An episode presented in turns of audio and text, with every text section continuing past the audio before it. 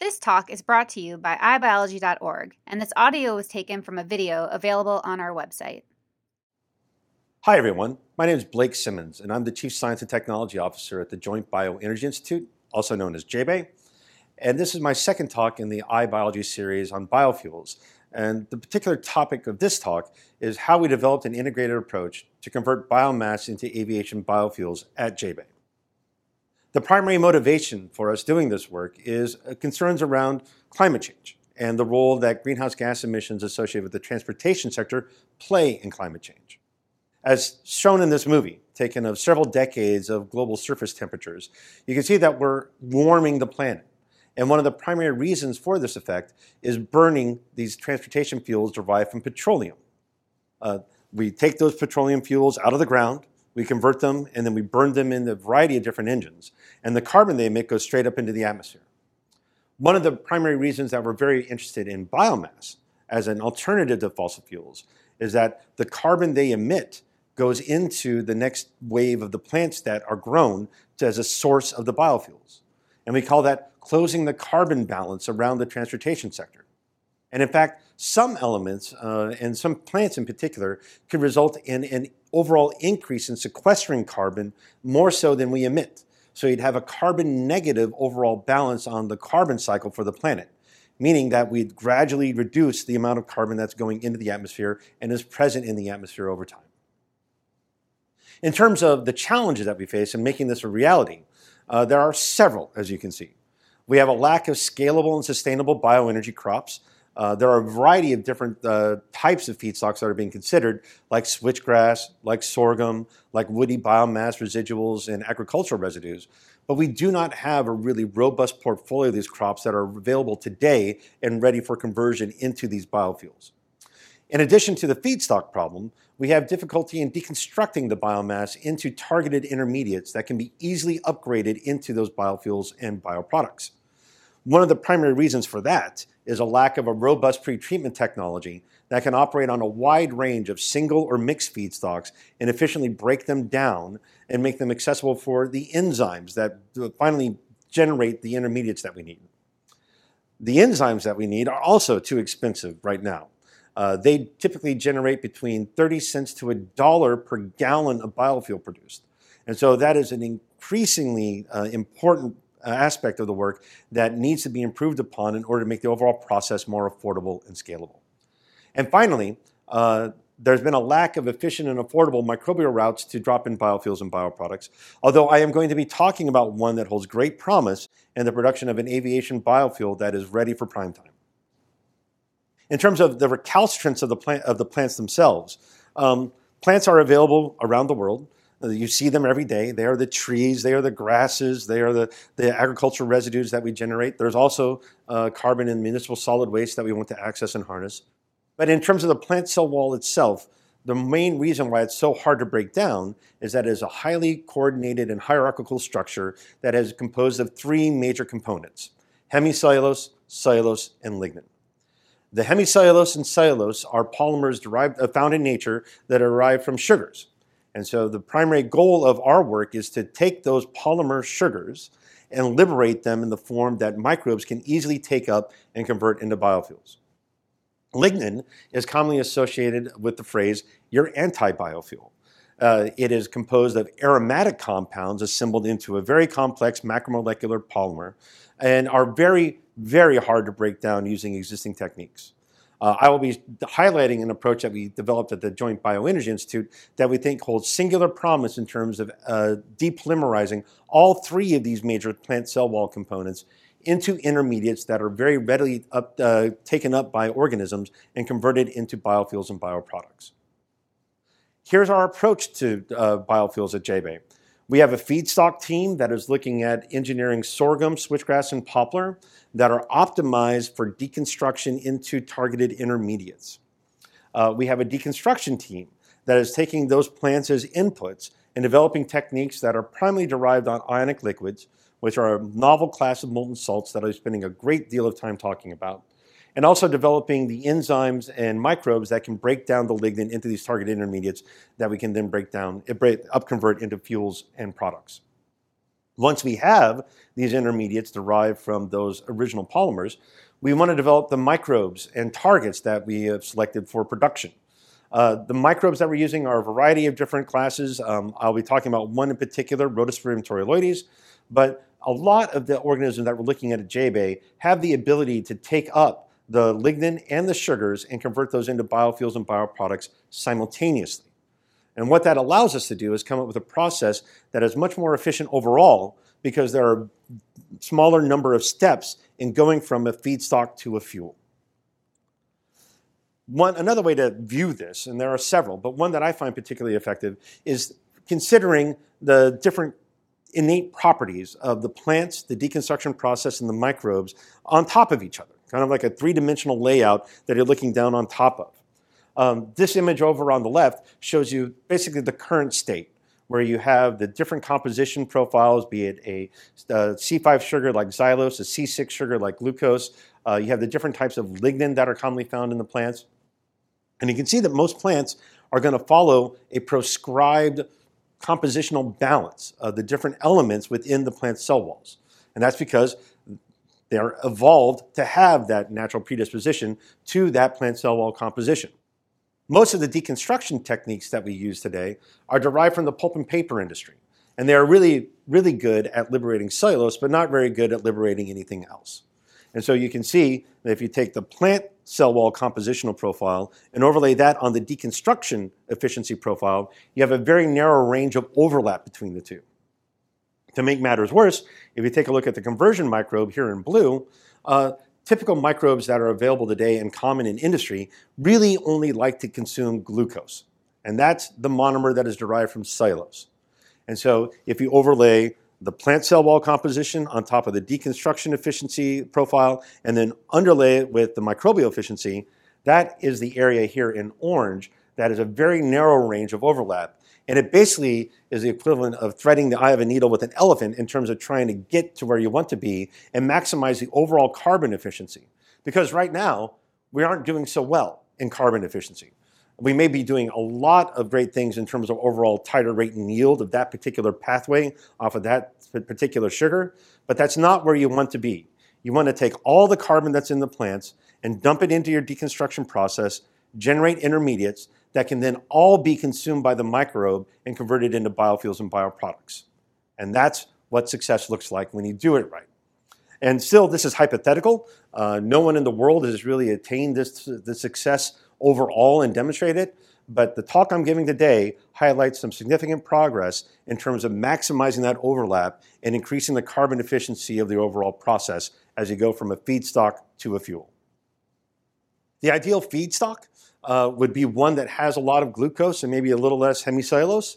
It would be one that is grown at high acreage, uh, high tonnage per acre, uh, requires low water inputs, requires no fertilizer, and has a lignin that is tailored for breakdown into targeted intermediates, uh, very efficient process conditions. Currently, that plant does not exist. And so that is why the feedstocks team at JBay is busily engineering a variety of different feedstocks, primarily sorghum, switchgrass, and poplar, and demonstrating what can be done in altering the plant cell wall composition to make it the ideal feedstock. In terms of the ideal deconstruction process, what you want is something that can operate on a wide range of mixed and single feedstocks. Uh, another way to view that is to call it a feedstock agnostic process, and that you can deploy this technology anywhere in the world, operating on a wide range of feedstocks, and you're still liberating a high yield of the intermediates from all the carbon polymers that are present initially in the plant. Overall, we'd like to uh, achieve a net efficiency uh, of about 90% yields of all the carbon intermediates that are found in the plant cell wall. And more importantly, when we generate those intermediates, they are in a form that is easily consumed by the microbe and that there are no inhibitors or no toxic compounds that are released as a result of this deconstruction process that impair the performance of the microbe in its job of converting those intermediates into biofuels and bioproducts. Also, it has to be very affordable and scalable. Biofuels are basically a dirt to dirt value proposition. You want to be able to take something that you grow out of the ground and convert it very cheaply and readily into something that you can sell at the pump. If you're transforming dirt into gold, That's a great thing and something that we always aspire to do at JBay. But a lot of the biofuels industry has suffered from a gold to dirt transition, where you're taking really high performing but very expensive technologies to operate and to purchase, and then you're generating a commodity fuel as, as a product that doesn't you know, balance the economic scales. And so it, it's a, it's a multi-tiered puzzle that we're trying to figure out and build. One technology that we view as uniquely qualified to handle this are ionic liquids. They are a unique pretreatment solvent that was uh, basically discovered at the beginning of the 2000s. Ionic liquids are a class of molten salts. Uh, sodium chloride it has an anion uh, chloride and a cation sodium. Uh, and if you heat it up to 700 degrees C, it will flow like a liquid. Unfortunately, if you throw a poplar tree into a 700 degree C reactor, you're not going to have anything left at the end of the day to convert into a biofuel. So what we typically work with are combinations of cations and anions that form molten salts at room temperature.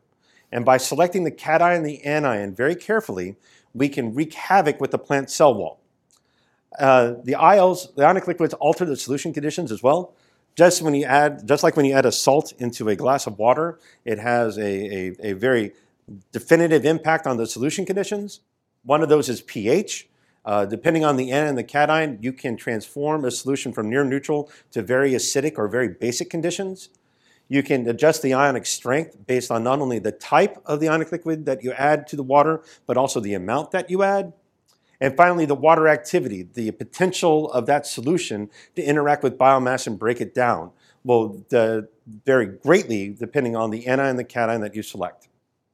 And so, you know, there's this ternary fit of all these different properties that we view as a way to tailor the solution conditions uniquely in a way that can maximize the deconstruction efficiency on the plant cell wall. And so there are literally millions of different combinations of anions and cations that are available to form these solutions. But what we are really concerned about is can we find an anion and a cation that, when combined, not only effectively pre-treat the plant cell wall, but do so in a fashion that is not toxic to the microbes and enzymes that are downstream. And in fact, we want the salt itself to be biocompatible with those microbes and enzymes as well. And we call that a biocompatible process that, if realized, could have significant economic and environmental impact. Now, some of the ionic liquids that we've already demonstrated with at JBay have, have the ability to have a significant impact on the plant cell walls and, and a wide range of those plant cell walls. I'm going to be showing you movies of switchgrass and eucalyptus in the presence of these ionic liquids taken at about 120 degrees C, and these are time-lapse movies taken over three hours. And you can see that these ionic liquids basically melt the plant cell walls of both grasses and woods very effectively. And what that means is that you basically overcome the recalcitrance of these plant cell walls, and now you have these polymers in a very easily accessible form to liberate the monomers from them. This is seen by this plot here that compares uh, some of the typical pretreatment steps, one using ammonia, one using a dilute acid, uh, one that's just looking at enzyme efficiency on amorphous cellulose, and then finally, the ionic liquid process itself. You can see the ionic, after ionic liquid pretreatment, uh, you generate higher yields of sugars as compared to any other of these types of uh, pretreatments and substrates. And so what we typically want to achieve is about 90 to 95% yields of sugars and as little as 72 hours of total process time. And that would make the overall process much more affordable and scalable than is currently, and something that we feel has a, has a significant impact and promise. And over 10 years that we've been working on this, and we've started on a wide range of different technology embodiments and different elements of it. But one that we've settled upon and are very excited about is this one pot process configuration. Uh, when we first wrote the proposal for JBay, it was a dream of mine that we could have just one tank sitting there in an open field that he could take a bushel of corn stover or a poplar tree or some uh, switchgrass or any blend of feedstocks, and you basically throw it into the reactor, shut the lid, and hit go. You come back in 72 hours later and you fill up your tractor or your truck or your car or your plane, depending on what field you're in. Uh, and that would be what I would call an ideal situation from an engineering embodiment. One pot, one process, robust, applicable across a wide range of feedstocks and affordable and maximizing your greenhouse gas emission reduction. Well, that was a dream when we started back in 2007. And uh, the rest of the talk is going to be primarily focused on a demonstration of just that thing. How to, and this is a, a, you know kind of a overall configuration schematic, if you will. Um, it basically consists of three steps. Step one is you take the biomass and put it in the presence of an ionic liquid and water and elevate the temperature to anywhere to 120 to 160 degrees C. Um, you typically run it for about three hours and you break down the biomass very effectively using that process. Step two is you lower the temperature and add enzymes that will then break up those polymeric substrates of hemicellulose, cellulose, and lignin into monomers. And then step three is you decrease the temperature further. Uh, you add an organism that can access all the carbon that is generated from the hemicellulose, the cellulose, and the lignin, and then convert that into biofuels and bioproducts. And then you're off to separate your product and put it in a tank. And so this is the overall cartoon schematic of it. Um, it looks really promising and compelling and exciting, but it really depends on finding a biocompatible ionic liquid that is not toxic to the enzymes and the microbes that we use in steps two and three. Now, what about the ideal conversion host? So we've already talked about you know, some of the attributes of it, but uh, typically what you want is something that is, I would call a garbage scow something that can take cellulose, xylose, and the lignins and convert them efficiently into a wide range of biofuels and bioproducts, and something that can tolerate a wide range of feedstocks and different process conditions no matter what.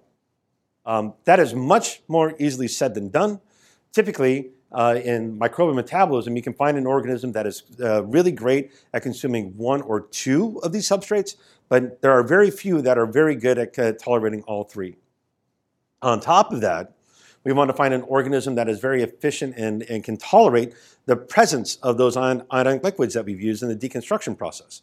And so we have a multi-tiered uh, sensitivity plot that we wanted to tease out and, and use that in what success looks like as determining screens for identifying those ideal conversion hosts.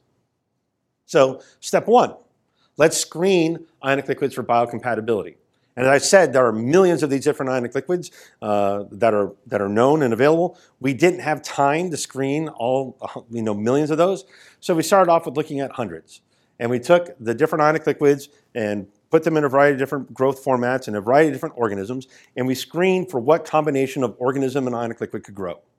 And this is a plot that's showing the toxicity screen of 15 different ionic liquids of Saccharomyces cerevisiae, which is basically otherwise known as baker's yeast, and looking at different IL concentrations of all of these different ionic liquids. Um, as is typical with stoplight readouts, green means good, yellow means not so good, and red means really not good in terms of the overall viability of the organism in the presence of these different ionic liquids. And one ionic liquid in particular showed significant promise. That is choline lysine. Uh, and that is a, a very interesting ionic liquid. Lysine is an amino acid. It can be sourced renewably. Choline can also be derived from renewable sources, uh, and it had the particular ability to be tolerated by organisms. In fact, some organisms ate the choline or the lysine. Uh, we don't necessarily want that, but we were very excited to find out that we had an ionic liquid that appeared to be very biocompatible. This is a different way to plot that data that shows the toxicity of the ionic liquids on a, on a relative scale, which is red, yellow, green, again, as a function of pH pH is a very important parameter for physiology, both for microbes and for, for us in the environment. Um, and so the industrially relevant IL characteristic is that we want it to be near neutral because that's where uh, a lot of biology happens. Um, the choline lysinate, the one drawback it has is that it in solution forms a very basic solution. So what we need to do is after pretreatment, we would need to lower the pH by adding something to it to neutralize the, the basicity. Uh, and it can be adjusted by things like uh, adding gaseous carbon dioxide or adding an acid to the system to neutralize it. But it is not a, a, a Herculean leap to adjust the pH from where we need it to be effective for pretreatment down to where we need it to be for the microbes. And then we want to look and see, okay, what host could be omnivorous? So, as I mentioned, a lot of biology consumes sugars. So our approach in looking for one that could consume sugars and lignin is to screen for those that grew on lignin.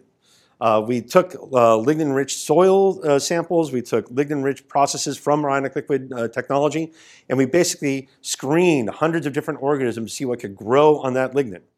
And once we had a positive hit on what could grow, Then we sliced and diced it using modern genomics and proteomics to try and understand the metabolism of it, try and create a metabolic map of it, and try to see if it was genetically tractable for engineering.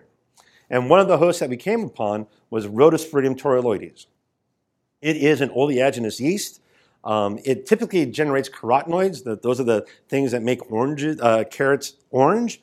Uh, and you can see very carrot-like profile down here of that organism grown on a plate.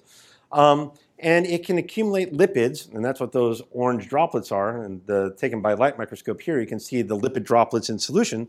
Um, it can sequester a lot of the carbon that comes through that organism to the amount of 70% of the dry cell weight. Those lipids by themselves are an interesting class of biofuels, but it's not what we were looking for. What we are looking for is can we uh, take the native metabolism of that organism and manipulate it and engineer it so that it produce a biofuel that we really cared about? One particular class of compounds that we were very interested in is an aviation bioprecursor called bisabolene.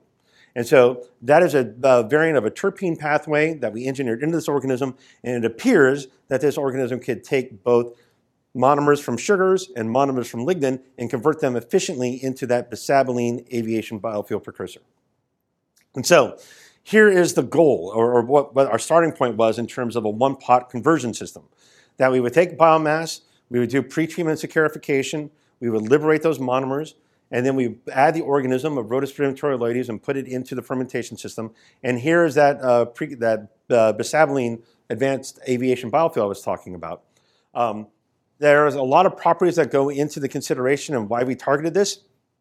But one thing that's particularly compelling to note is that we can take that bisabolene, we hydrotreat it to make it bisabolane, and then that's ready to go into both a diesel fuel substitute and an aviation biofuel blend stock. Um, this is a, a, plot showing, it's a very busy plot. Um, I'll, I'll, I'll, walk through it very quickly. But here is the proof that the organism can grow on the, the sugars by themselves and then also a lignin derived intermediate coumarate. And then, most importantly, when we put them all together, the organism can access all three carbon sources very efficiently with no big lag time between the sugar or the lignin derived intermediate. So, what this means is that when the organism sees these complex carbon substrates, in that reactor tank, it will draw them in and convert them into bisabolene no matter what. And so we have a very efficient process in terms of uptake and overall efficiency. And so in terms of putting it all together, um, first we want to take a look at something simple. We took the biomass pretreatment and combined it with enzymatic hydrolysis and fermentation. Uh, we then put an ethanol pathway into that organism to demonstrate if it was viable. And the, and the good news is it was very viable. We achieved yields of about 89% of ethanol from poplar and about 96% from uh, switchgrass. And then when we added the bisabolene pathway into it, we then started scaling it up to see how far we could take it in terms of scale. And so this is a, a very representational series of images that we took uh, in partnership with the Advanced Biofuels uh, Process Demonstration Unit at Lawrence Berkeley Lab. Here is the biomass, uh, and we pass it through a two millimeter screen. We add it with the colinium lysine. And also important to note that this isn't 100% pure colinium lysine. This is a 10% solution of colinium lysine in water that's acting on biomass through this process. We then start mixing it before pretreatment and then add it into the pretreatment reactor. After pretreatment, we add enzymes. Uh, and, and, you can see here it's a very taffy-like substance that is, that is highly viscous. And then after saccharification, it turns in, it liquefies. And then after it turns into that liquid state, we add the organism and then we're off and running for the fermentation. Here are some before and after images in a movie uh, of the process. Here is the corn stover after pretreatment with colinium lysine. And this particular pretreatment was at 140 degrees C for three hours. And then uh, when we do the one pot fermentation and, and hydrolysis, uh, this is what it looks like. So you can see it's a much more liquefied state easy to pump around, and easy to purify a biofuel from. Um, here is the process yields at 20 liter scale. This is the highest um, scale in terms of volume that we've taken this process. Um, the only addition that we had here was for ammonium sulfate after pretreatment, and that was just to serve as a nitrogen source for the organism. Um, what we also found is that this organism is great at eating both lactate and acetate that is generated in the pretreatment process. So we're again demonstrating the ability for this organism not only to eat sugar, not only to eat lignin derived intermediates, but also some of the uh, organic acids and other substrates that are generated during the deconstruction process. And at the end of the day, what we have is uh, production titers of about 2.2 to 2.5 grams per liter of bisabolene. Now, at the time, was an all-time record for us. Uh, we've since boosted that up to even greater than 3 grams per liter. And so uh, it's producing a lot of biofuel uh, in, in a very specific and desired way. And over here, you can see on the, the Y plot over here, this is the initial concentration profiles of the sugars uh, that are present and the coumarate that's present. And you can see those are both going to zero very rapidly, and the organism continues to produce bisabolene after consuming all of those substrates. So some of the key findings from this, the scale up is a success, uh, which is never a guaranteed outcome. In um, molecular biology and industrial biotechnology, there are a couple of phrases that haunt you. One of them is something funny happened on the way to the fermenter. Uh, we can have something that works great at the bench scale, but once you start scaling it up, things go south very quickly. So it's great to see that not only was the scale up a success, but actually the bisabolene productivity improved as a function of scale, which is something you don't encounter a lot. Um, we had ammonium sulfate that we added to the system that improved performance. Uh, and it's also interesting to note that bisabolene production occurs after the sugars are consumed, which means there's a residual lag in metabolism as you go through the carbon flux uh, on the way from the starting point to the end point. And then also, in terms of the sequential nature of it, the glucose acetate are consumed first over the xylose and then ultimately the lactic acid. So, what does this mean to the public? It's great in terms of science that we're able to demonstrate this, but what are the economics of it and how soon can we see this a, or fly this in, in a plane? Um, so here's an example of the impact of the economics. Um, it gives you the different scenarios that we've developed over JBay. The base case here is a corn stover to ethanol base case uh, based on a dilute acid process. And you can see we've made significant inroads uh, in terms of the overall process efficiency and the cost. This is the case for the one pot configuration, and we're on a track now to get it down to below the base case for cellulosic ethanol using the conventional process that's available on the market. In terms of the life cycle, uh, what's important to note is that uh, the one pot process has a significant reduction in greenhouse gas emissions relative to the gasoline baseline.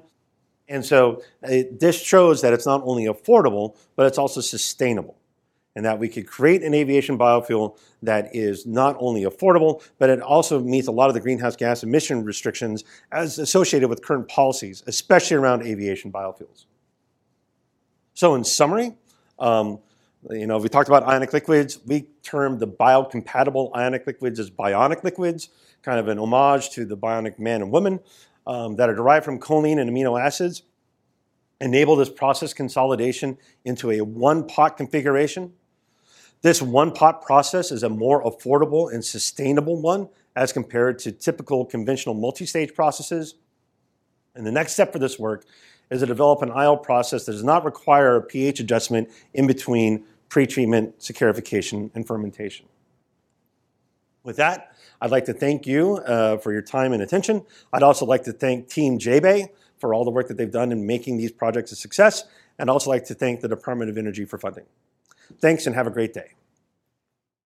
Visit us at ibiology.org for more free talks from the world's top scientists. Funding is provided by the National Science Foundation and the National Institute of General Medical Sciences.